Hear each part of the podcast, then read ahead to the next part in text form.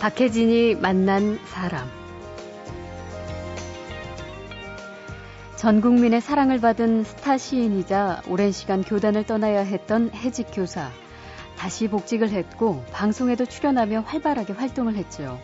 그런데 신경실조라는 난치병으로 건강이 급격하게 허물어져서 속리산 자락에 시골집을 마련했습니다. 워낙 동네에서 툭 떨어진 곳이라서요. 예. 깊은 산 속이라서 새소리, 물소리 외에는 하루 종일 아무 소리를 들을 수 없는 곳이에요. 음, 그 짐승들이 낮에도 앞마당, 뒷마당으로 뛰어다니는 네. 곳이고요. 예. 처음에는 저를 좀 경계하는 듯 하더니 예, 좀 지나 보니까 아 경계하지 않아도 될 대상이구나. 대상이구나. 예. 하고 소문을 쫙 낸 것 같아요 산쪽에. 그래서 자주 놀러 오겠네요, 그러면. 뭐 자, 수시로 그냥 막 어, 와서 어, 자기도 영역 표시를 뭐 음, 앞, 앞뒤에다 다 하고 다니고 네. 제가 제 집이라고 해도 어, 거의 인정하지 않는 수준의 짐승들이 자기 영역 표시를 하고 다니네요. 교사 출신이라 교육에도 애착이 많습니다. 시인은 상을 타서 대학 입학 가산점을 받으려고 장문 과외를 받는 요즘 세태가 안타깝습니다. 상을 받게 하려면 기교를 음, 먼저 가르쳐야 되거든요. 네. 진실한 마음, 음, 또 아름다운 정서를 가지고 사물과 사람과 세상과 일을 바라보면서 음, 거기서 그 나이만큼 생각하고 느낀 대로 진솔하게 쓰게 하는 것부터 출발해야지만 네. 글이 나 자신을 어, 아름답게 가꾼다는 것을 알게 음. 되는데요. 어, 그렇게 하면 상 못하. 그러니까 예. 적어도 이런 식의 기교는 음. 배워야 돼. 이- 이렇게 하다 보면은 이제 가식을 음, 통해서 어, 잘 쓴다는 소리를 드, 듣는 것을 음, 경험하게 하는 그런 것들이 이제 제일 큰 문제라고 생각을 했고요. 네. 그래서 시를 사랑하고 시로 사랑받은 시인. 처음 시를 쓴 지도 꽤 오래지만 그 열성은 세월에 전혀 침식되지 않고 여전히 생생합니다. 잠시 후에 만나죠.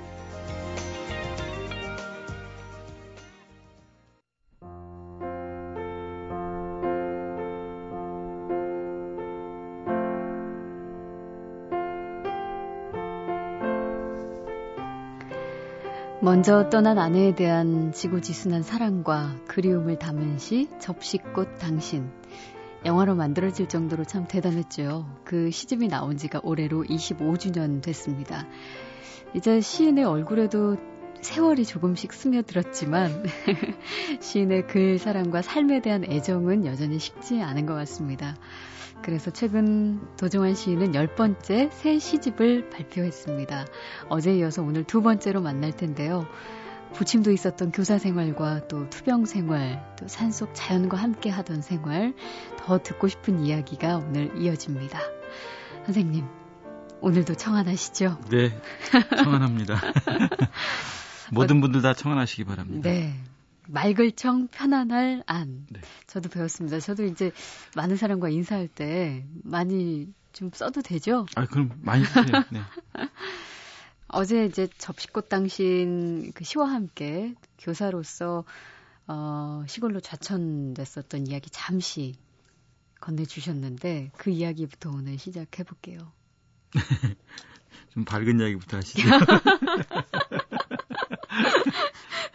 그때가 중학교 교사, 중학교 선생님이셨죠. 네, 네, 예. 네. 그러다가 이제 운동권 교사다 해서 시골 학교로 좌천이 된 케이스였는데. 아니 운동권 교사 저는 저는 뭐 어, 학교 때부터 뭐 학생 운동을 했거나 그런 그런 사람이 아니고요. 예. 제가 쓰는 시를 문제 삼아 가지고 자천을. 음, 해서 그렇죠. 보냈고요. 음. 그때는 운동권 교사라고 하지 않고 문제 교사다 이랬어요. 문제 교사요. 네, 그냥 시 시에 이러이러한 이런 문제되는 시를 쓰고 그러는 그런 예. 문제 교사다. 음. 시 때문에 그런 어려운 일들이 있었고요. 음. 그리고 어, 뭐 감시도 있었고, 뭐, 만나는 사람, 찾아오는 음, 사람들에 대한 조사, 기록, 보고, 뭐, 이런 걸 하더라고요. 네. 그래서, 음, 시집 원고 교정지를 들고 조선일보 기자가, 아, 취재를, 인터뷰를 내려왔는데, 예. 늘 하던 대로, 어, 또 누가 왔으니까 조사해서 보고를 해야 되는데, 기자가 왔다 그러니까, 저게 진짜일까 가짜일까 아. 라고 생각을 한 교감 선생님께서 네. 명함을 달라고 한 뒤에 지서에다 신원조회를 부탁하고 확인을 했어요. 그리고 이제 인터뷰 아. 끝나고 가려고 그러는데 신원조회 결과가 안 나왔다고 안 보내가지고 붙잡고 있었어요. 아 그래요. 네, 나중엔 지소에서 온 전화를 받고 진짜 기절합니다. 그러니까 이제 가도 됩니다. 이랬어요. 아이고, 그런 시절, 그런 시절도 있었어요. 예. 네. 근데 원래 이제 그첫 새벽 첫 기억 속에 남아있던 꽃 얘기 어제 해주셨는데 네, 네. 원래 꽃 좋아하시잖아요. 아, 좋아하죠. 네, 시골 학교 저천 가서 좋았던 것은 또 꽃도 많이 실컷 보고 네. 아이들과도 꽃 얘기도 실컷 나누시고 네. 그런 시간들이 네, 예. 그 법정 스님께서 쓰신 글 중에 보면은요. 어, 우리가 이렇게 꽃을 좋아하는 것은 우리 인간의 내면에 그 꽃다운 요소가 있기 때문이라고 하셔요. 네. 음, 다르게 표현한다면 DNA 속에 함께 아름답고자 하는 그런 욕망 같은 게 있는 거죠. 네. 어, 그래서 그냥 꽃 피는 거를 그냥 음. 당연한 거, 의뢰 그런 거라고 생각하지 말고 저게 신비하고 감사한 거라고 생각하면서 보라고 하셨어요. 네. 법정 스님은 그러면서 우리가 우리 안에 있는 것들을 어떻게 꽃 피울 것인가를 한번 생각해 봐라. 이렇게 예. 하셨거든요. 음. 근데 저는 뭐 직업이 글 쓰는 사람이라서 늘 그 생각을 해요. 법정 스님이 하신 그 말대로 음. 우리가 우리 안에서 꽃 피워야 할 아름다운 꽃다운 요소 같은 것들이 무엇이 있을까? 네. 그거를 찾아서 발견해서 다른 사람들에게 당신의 내면에도 이런 게 있습니다라고 음. 말씀을 드리자. 그게 우리가 할 일이다. 예. 그 생각을 하니까 늘 꽃을 비유하고 또 자연, 숲, 나무 이런 것들을 통해서 제 음. 얘기를 대신하는 경우가 참 많죠. 예.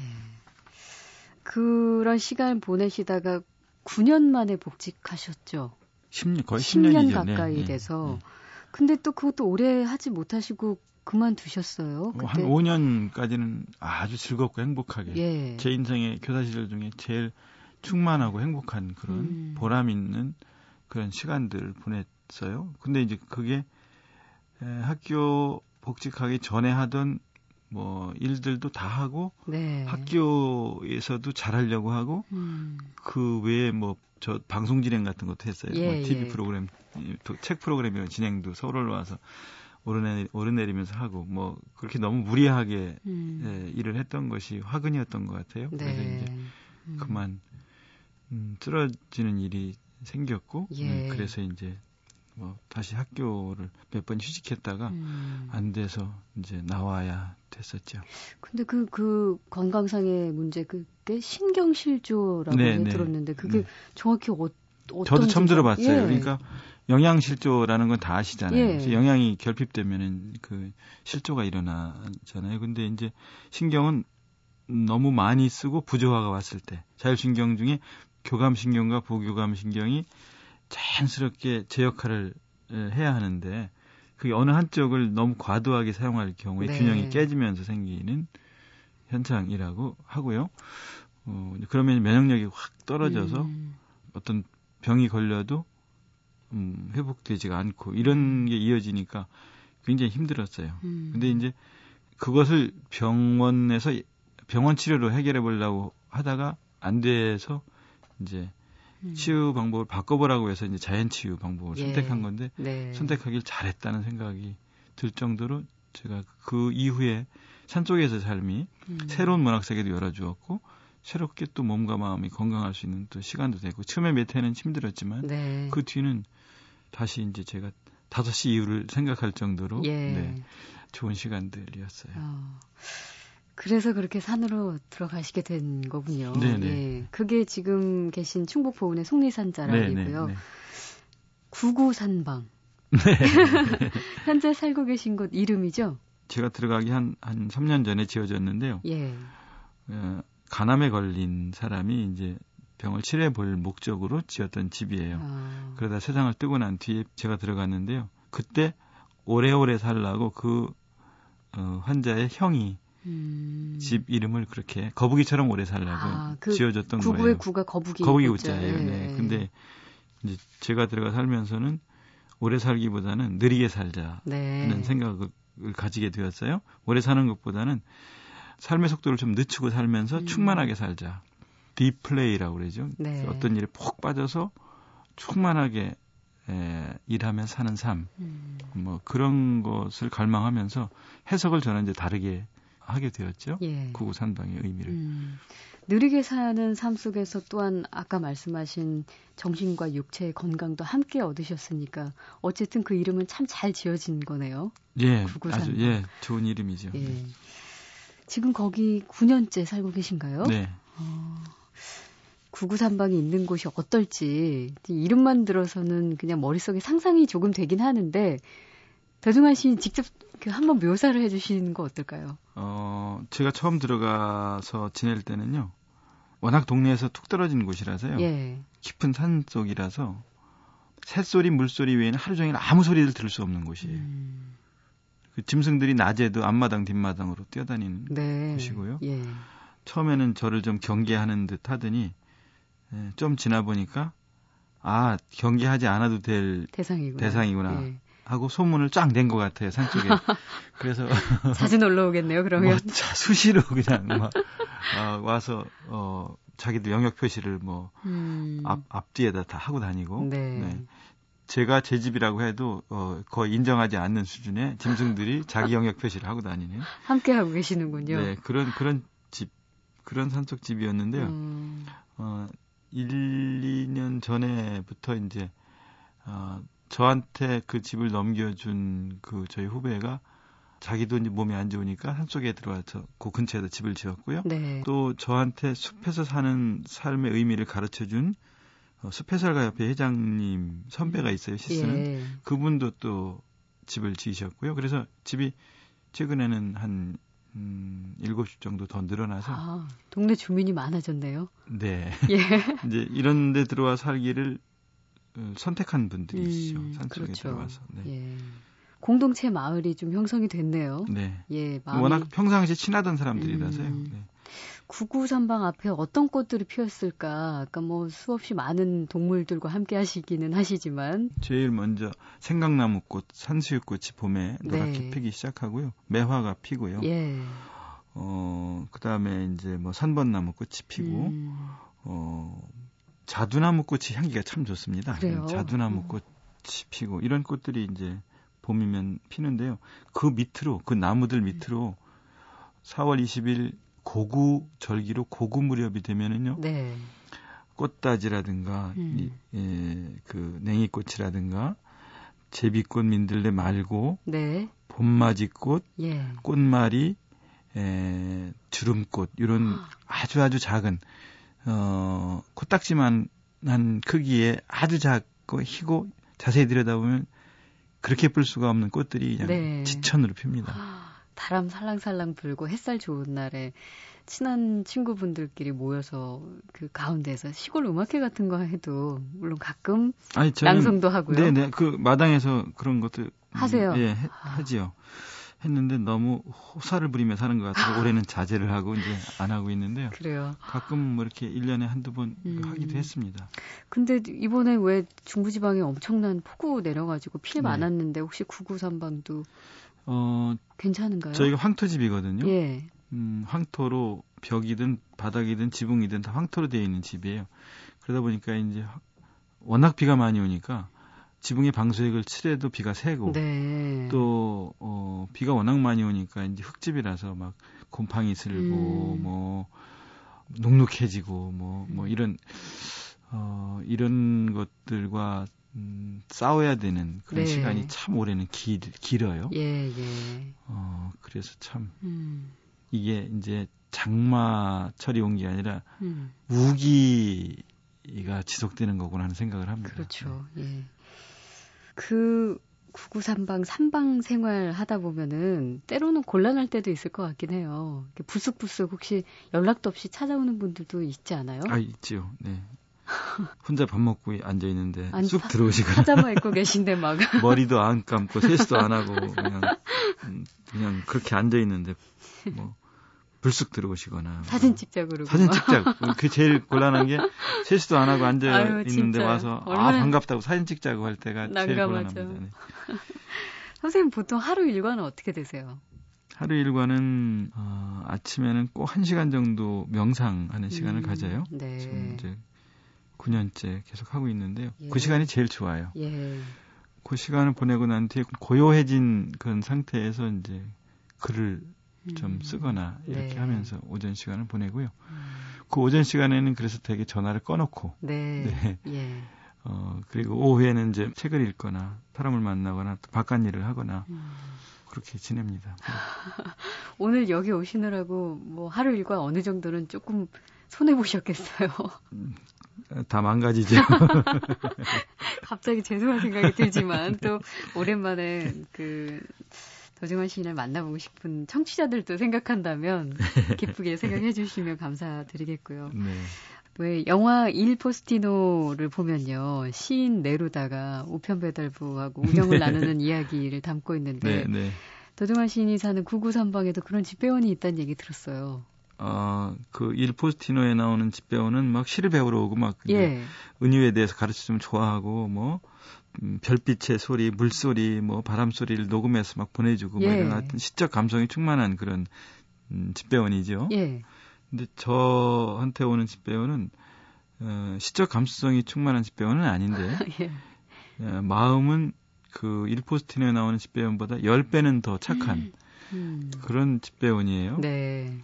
어, 자기가 집배 다니는 길에서 만나는 어떤 약초라든가 뭐 열매라든가 이런 것들을 음, 오고 가는 길 전부 따가지고 그 자기가 우편물을 배달해야 되는 곳에 있는 아픈 사람들, 병든 사람들, 어, 예. 뭐또 대개 시골이라는 게 노인들밖에 안 계시잖아요. 그렇죠. 되게 할머니 할아버지들이 계시고 다 편찮으신 데가 많고 그러니까 어떤 때는 산삼을 캐거나 뭐 약초를 아. 캐면은 그런 것도 다 그냥 그냥 돈 하나 받지 않고 다 그냥 주는 집배원이에요. 예. 그리고 뭐 또 밭에 나가고 안 계시면 자기 왔다 갔다 하는 표시를 이제 사탕으로 몇 개 놓고 가고. 아유. 어. 아름다운 분이시네요. 네, 진짜로. 네. 그리고 음. 뭐 전기요금 고지서를 갖다 주면 예. 할머니 할아버지들이 음, 농번기에는 내려갈 수가 없죠. 음. 고지서 갖다 주고 돈을 받아서 요금을 내주고 아, 그 다음날 거스름돈 갖다 드리고 예. 또뭐 편찮으시면 약도 사다 드리고 음. 어뭐 심부름도 해드리고 그러니까 거의 복지사 수준의 집배원이라고 생각해요. 네.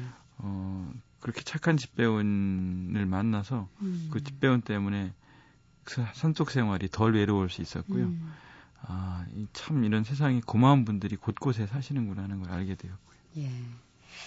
한번 가보고 싶네요. 993방에. 접시꽃 당신을 지나 해직교사로 또 병원으로 실현도 있었고 기쁨도 있었습니다. 그 세월을 담아서 더 깊은 감성으로 새로운 시집을 낸 도종환 시인을 만나고 있습니다.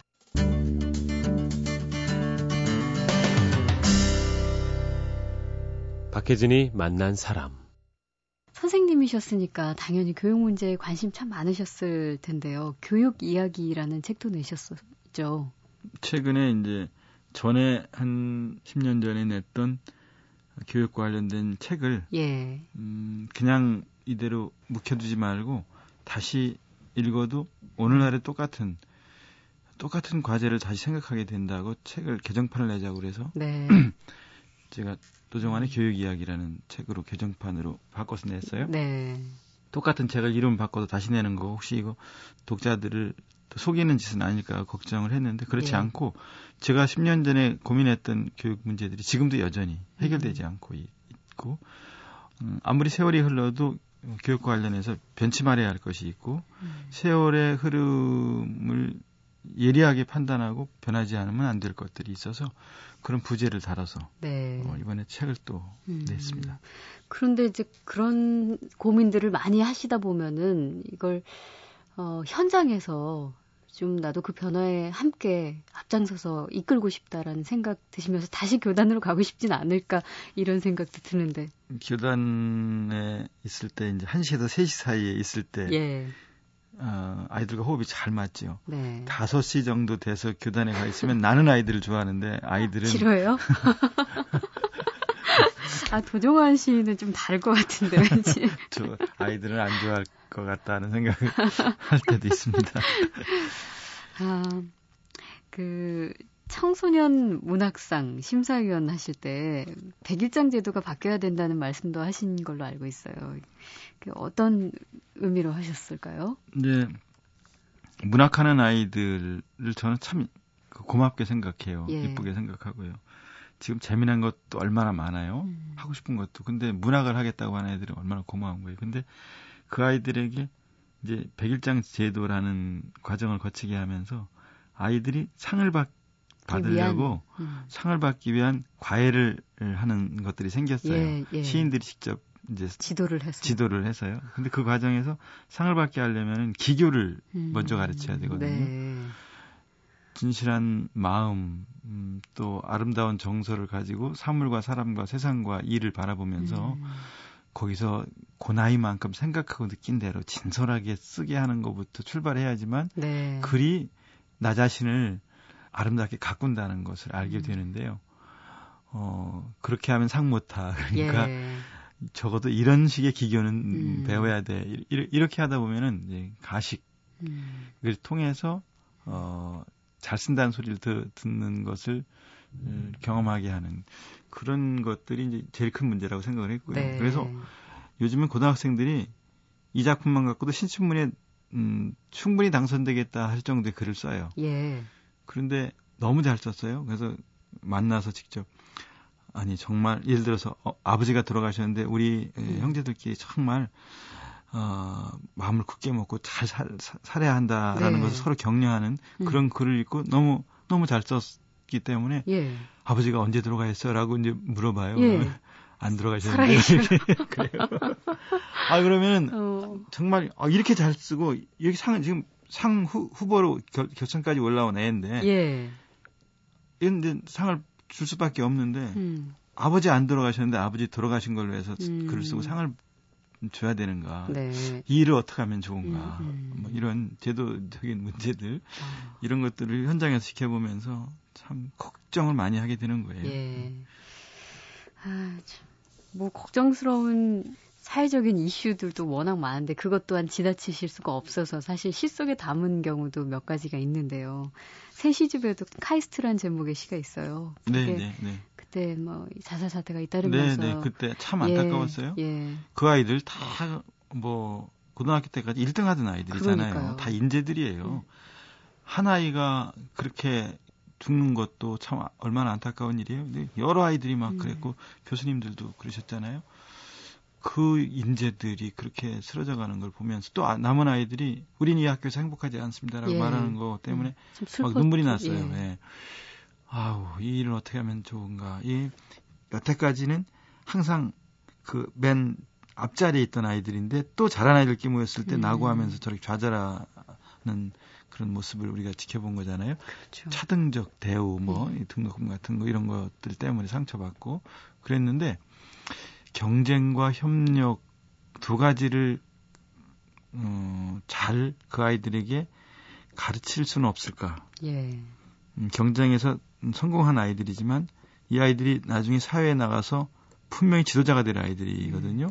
그럼 지도자가 됐을 때도 계속 경쟁만을 강요할 것인가? 예. 분명히 함께 음, 조직을 이끌어나가기 위해서 협력을 요구할 거죠. 그 아이들에게 이 균형과 균형 있는 음, 교육을 음. 할 수는 없을까? 균형 잡힌 교육, 네. 균형 잡힌 세계관 같은 거를 음. 심어주고 그래서 좀 그동안 내가 아, 선두그룹으로 치달려갈 때 낙오했던 아이들을 돌아보는 계기도 좀 음. 있었으면 좋겠다는 생각도 들고요. 네. 그 아이들을 어쨌든 그렇게 좌절감과 열패감을 심어주지 않고 할 수 있는 교육은 없나. 음. 우리 사회가 이렇게 열심히 살아왔는데 이 정도 사회밖에 못 만드는 건가 이런 안타까움이 이제 그 시를 쓰게 했어요. 예. 뭐 시로 이렇게 그간의 고민과 상념들을 다 표현하시지만 때로는 구구산방에서 좀 자주 나오셔서 네. 이 청년들을 좀 자주 만나시는 것은 어떨까 그런 생각까지 드네요. 욕심이 나는데요. 음, 박혜진이 만난 사람 오랜만에 신작 시집을 발표한 도중환 시인을 만나고 있습니다.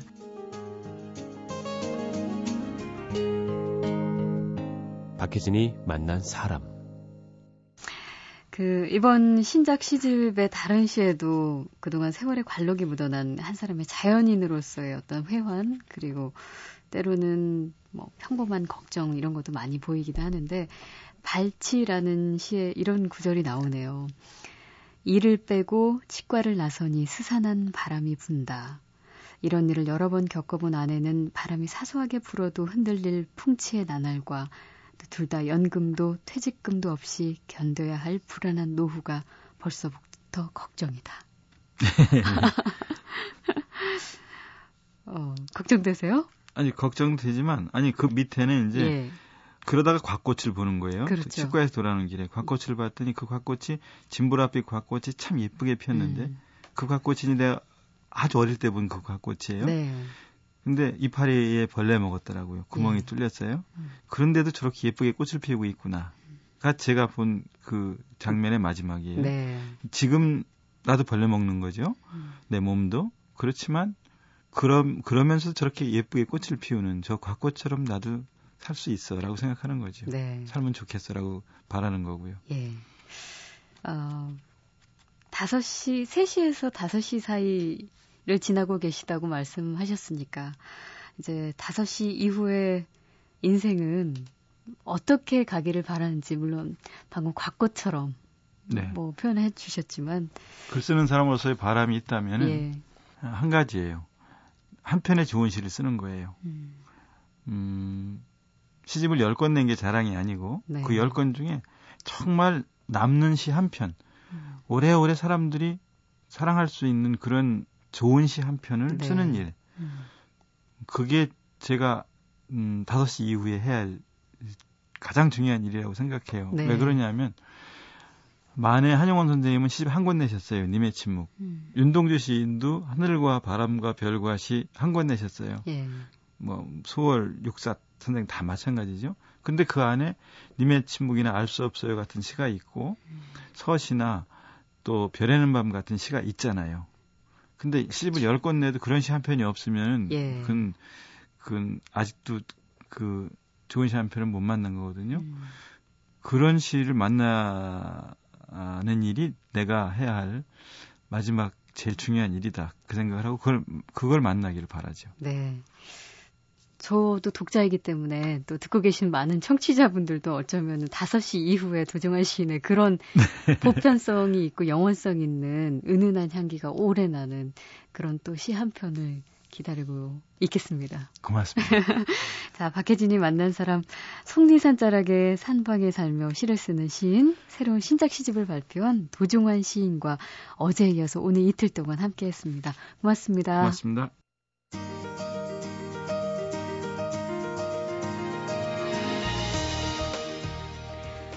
박혜진이 만난 사람 오늘 순서는 여기까지입니다. 내일 다시 오겠습니다.